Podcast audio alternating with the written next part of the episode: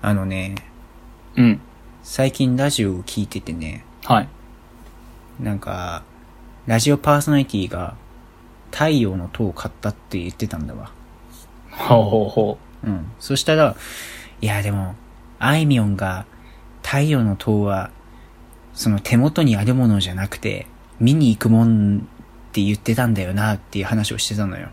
う。ほまあ、あいみょんはすごい岡本太郎が好きで、う。はいはで、いは太い。陽の塔もね、すごい好きな人なんだけど、うん。なんかそういう風に手元に置いておくんじゃなくて、うん。なんかそこにあるからそれを見に行くことの方が尊いものってないかなーって思ったの。おー難しいことを言い出すね、ま た。うん今理解できたいや、まあまあ、なんとなく、うん。だか、らそれって僕の中で何なんだろうなーって思ったのよ。うん。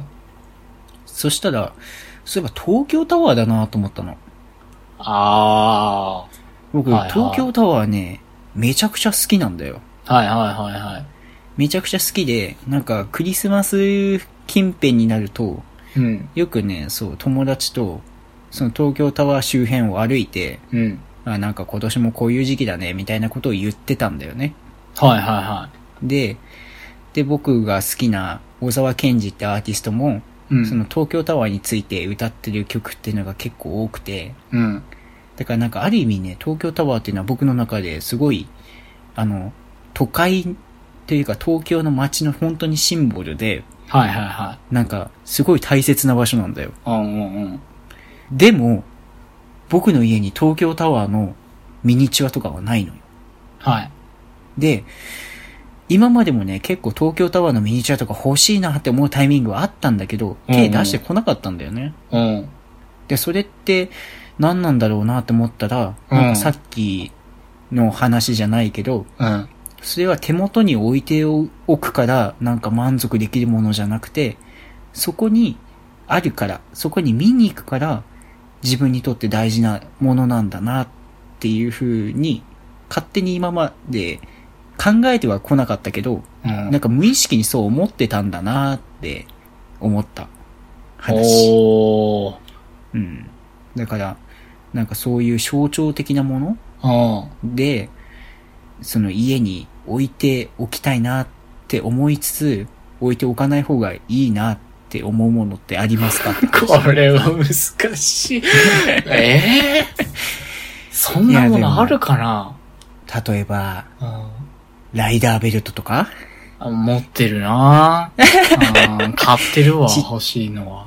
ちっちゃい頃だとさ、うん。その、ライダーベルトを買うっていうのも結構な難関だったわけじゃない。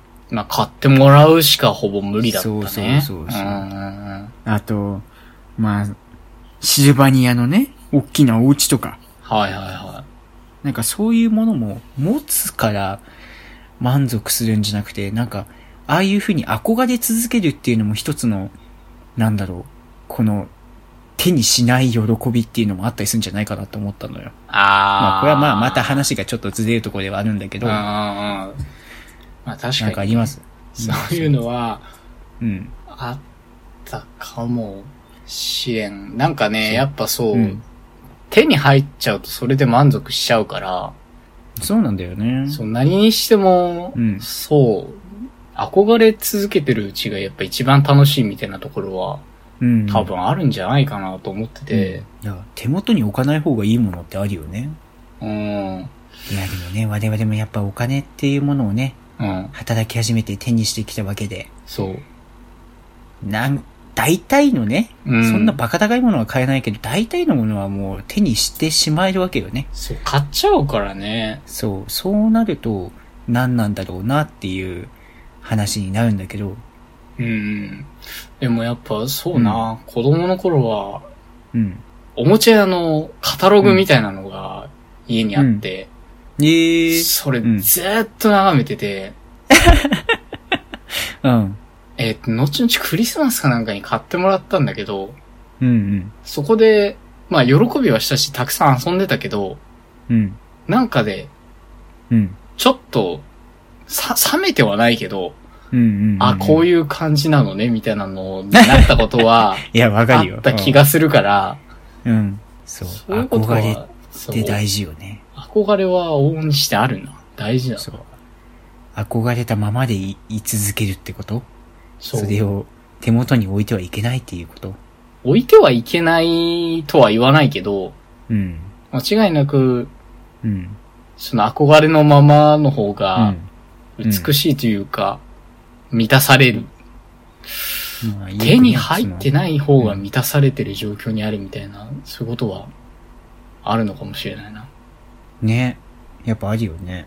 うまあ、そんな感じなんん。なるほどね。今ちょっとお話ししてて思ったのがさ、うんなんか君にとって、うん。ここが、もうなんか自分にとってすんげえ大事な場所みたいなとこってあったりするの僕で言うさ、東京タワーみたいな。えー、場所うん。すごい思い入れのある場所でしょそう。うん。君そんなにさ、外に出てこない人生だったじゃん。いそう、出てないね。やそれでも、なんかここが象徴的。まあでも、仮面ライダーの聖地でいうところのさ、埼玉スーパーアリーナだったりさ。ああ、そう、それはまあ、聖地の、うん。せ聖地だな。聖地の域を出ないという。なるほどうね。ん、とこすろんげえで大事な場所って、大事な場所っていうのはあんまないなあ、ないんだ。うん。でもやっぱね、漠然とこう、東京うん。という場所に対しての、なんだろう、神聖じゃないけど、うん。なんか、うん。かっこよさというか、なるよね。そうそういうものはね、結構昔から持ってて、うん。そう、結構前もちょっと考えてたんだけど、うん。なんか昔やってたゲームがね、軒並みこう東京が舞台だったのよ。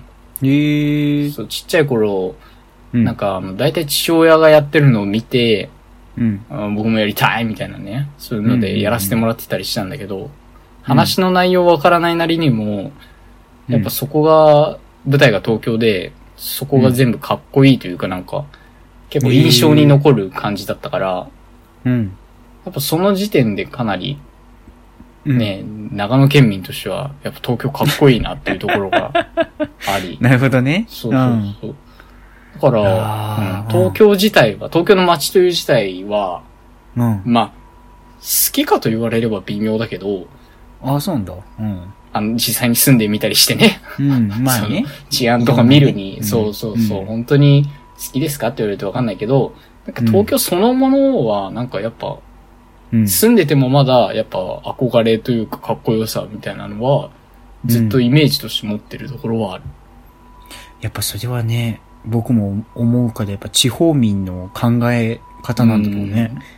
あの、東京への憧れ、何でもあるっていう風に考うん。 そうそうそう。えるね。そう。何でもあるし、確そう、かにななんかかっこいいっていうのは、うん多う分まあ生まれてからずっと住んでたんじゃ、うんまああんま身につかん感覚かなという感じもするし。。そうねうん。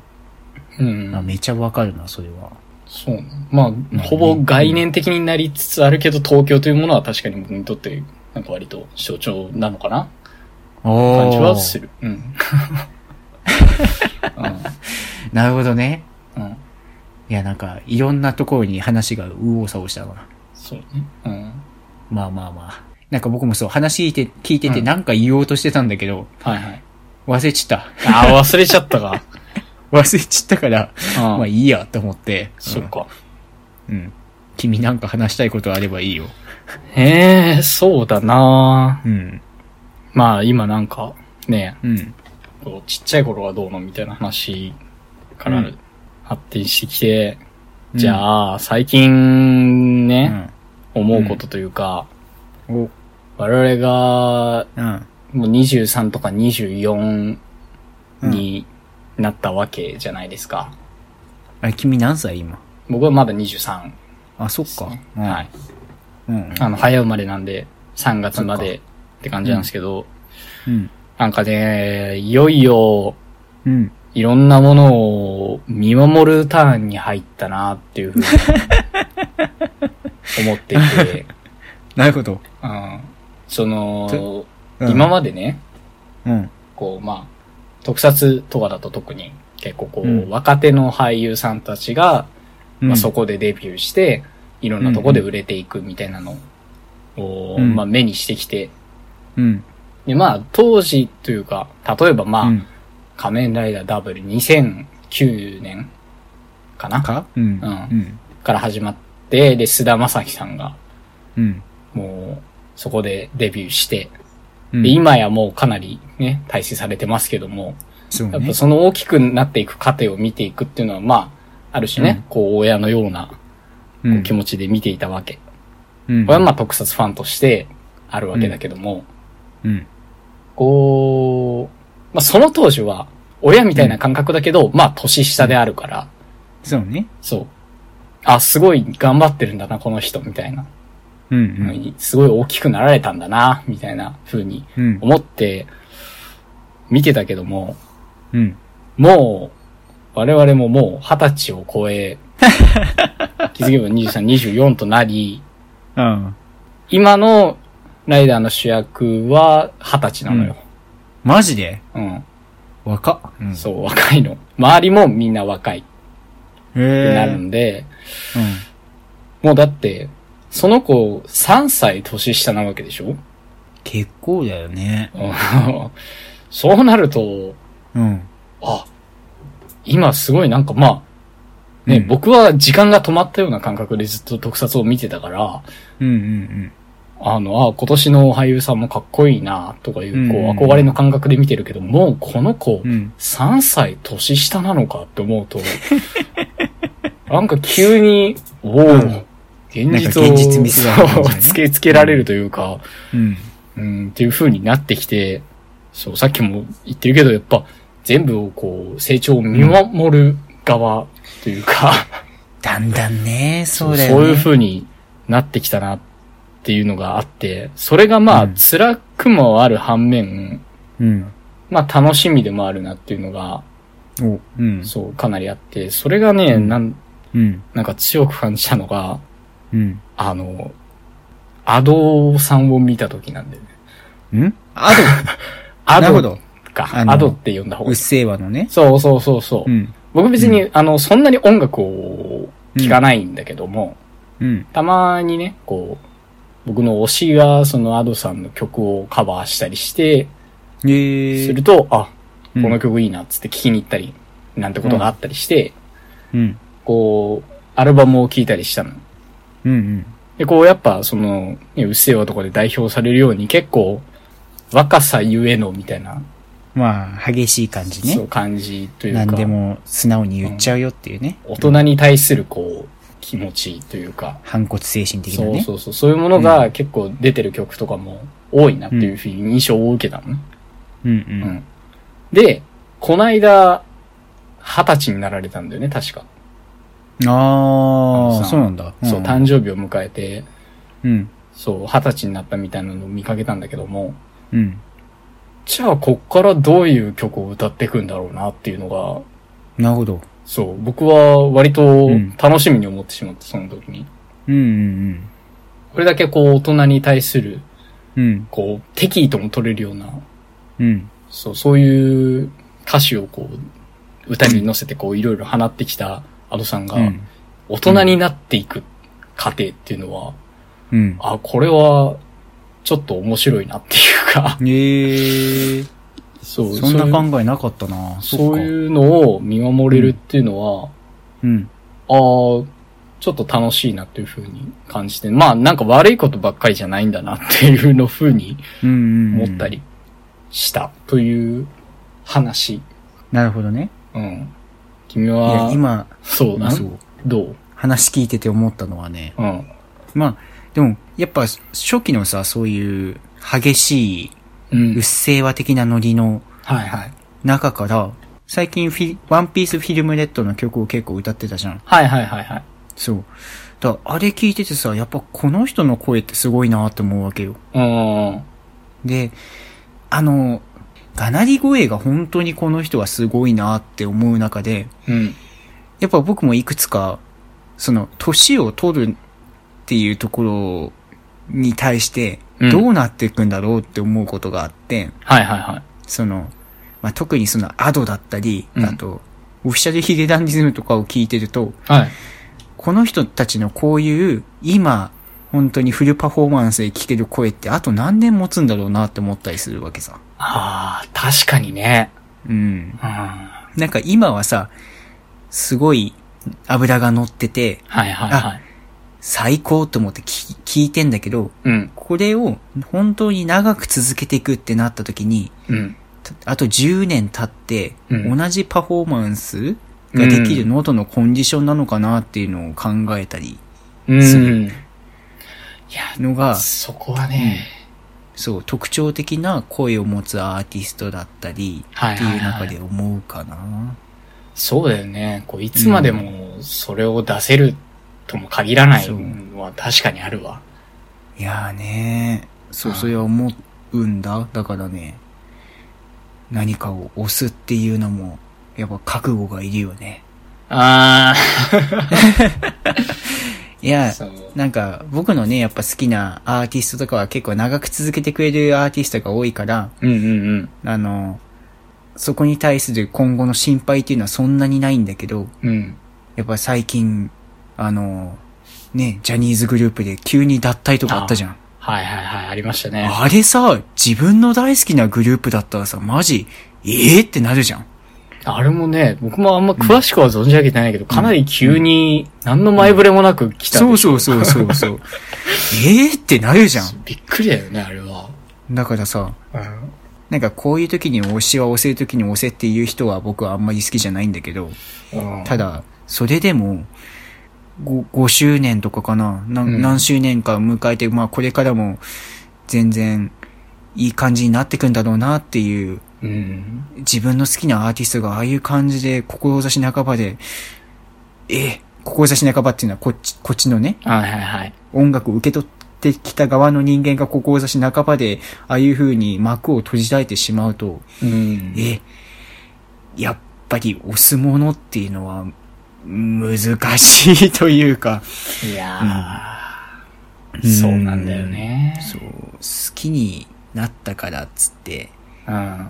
いつまでも居続けてくれるわけじゃないっていうのはね、まあそうそんなこと言ったらね、おしまいなんだけどね。まあね、形あるものすべて終わりが来るから、まあ、そう。うん、しょうがないことではあるけど、その時は確かに怖いっちゃ怖いな。そう、だからね、そう年を取ってくっていうのは何かしら変化していくってわけだから、うん。うん、音楽を続けていて、今音楽を届けてくれてありがたやっていう感じで最近はいるよ。いやー、 そうなんだよな。僕はその時にうん。受け入れられる自信がないな。そうだようね。ん。だから、最近僕の中ではね、その、うんやっぱ僕ライブ好きじゃん。はいはいはい。ライブ好きで、その、ツアーとかもさ、できる限り行ってるんだけど、うんうんうん。同じツアーは二度ないというふうに思っていて、はいはい、はい。それはその、ね、一つの公演、あの一つのツアーの中でいろんな公演見に行くとかっていうよりは、その、このセットリストでこういう風に回るツアーっていうのは、もう今回のこの一つのツアーでしかないんだから、うんうんうん。これ、まあ来年でいいやとかっていう風に伸ばすのは、そのアーティストの大事な一面をちゃんと見届けていないんではないかいっていう風に思っちゃって、はいはいはい。そう、だからもう気になったらそのアーティストのツアーには行くっていう風にね、おー。そう、思ってたけど、なんか全然話が僕まとまん ないわ。お腹空いてきて。 あ、ちょっと待ってよ。 今、せっかくこう、ファンの鏡だな、つって。あ、ファンの鏡だった、そ今。う、すげえよかいったな。や、マジでね、そう、ツアーはね、大事。あの、本当に好きなアーティストいたら、そのワンマンライブに行くっていうのはめっちゃ大事だから。いやー。そうだよな。行った方がいいのは間違いないんだよな。そうよ、本当にね、映像化されたからっつってね、映像で同じ感動を味わえると思うなっていうふうに僕は思うのよ。 あもうそこはもう声を大にして言ってった方がいいと思う。 そうなんだよね。僕、映像作品買うけど見ないしな。それそれはまあまあまあ人によりますけど。いや、マジでね、うんそう、会場には足を運んだ方がいいっていうのを、こう、うんね、ライブ大好きおじさんは言いたいわけよね。ちゃんとその目で見届けようということですそねう。そうそう。それが大事。はい。ま、てなわけで。はい。 はい。おやすみなさい。おやすみなさい。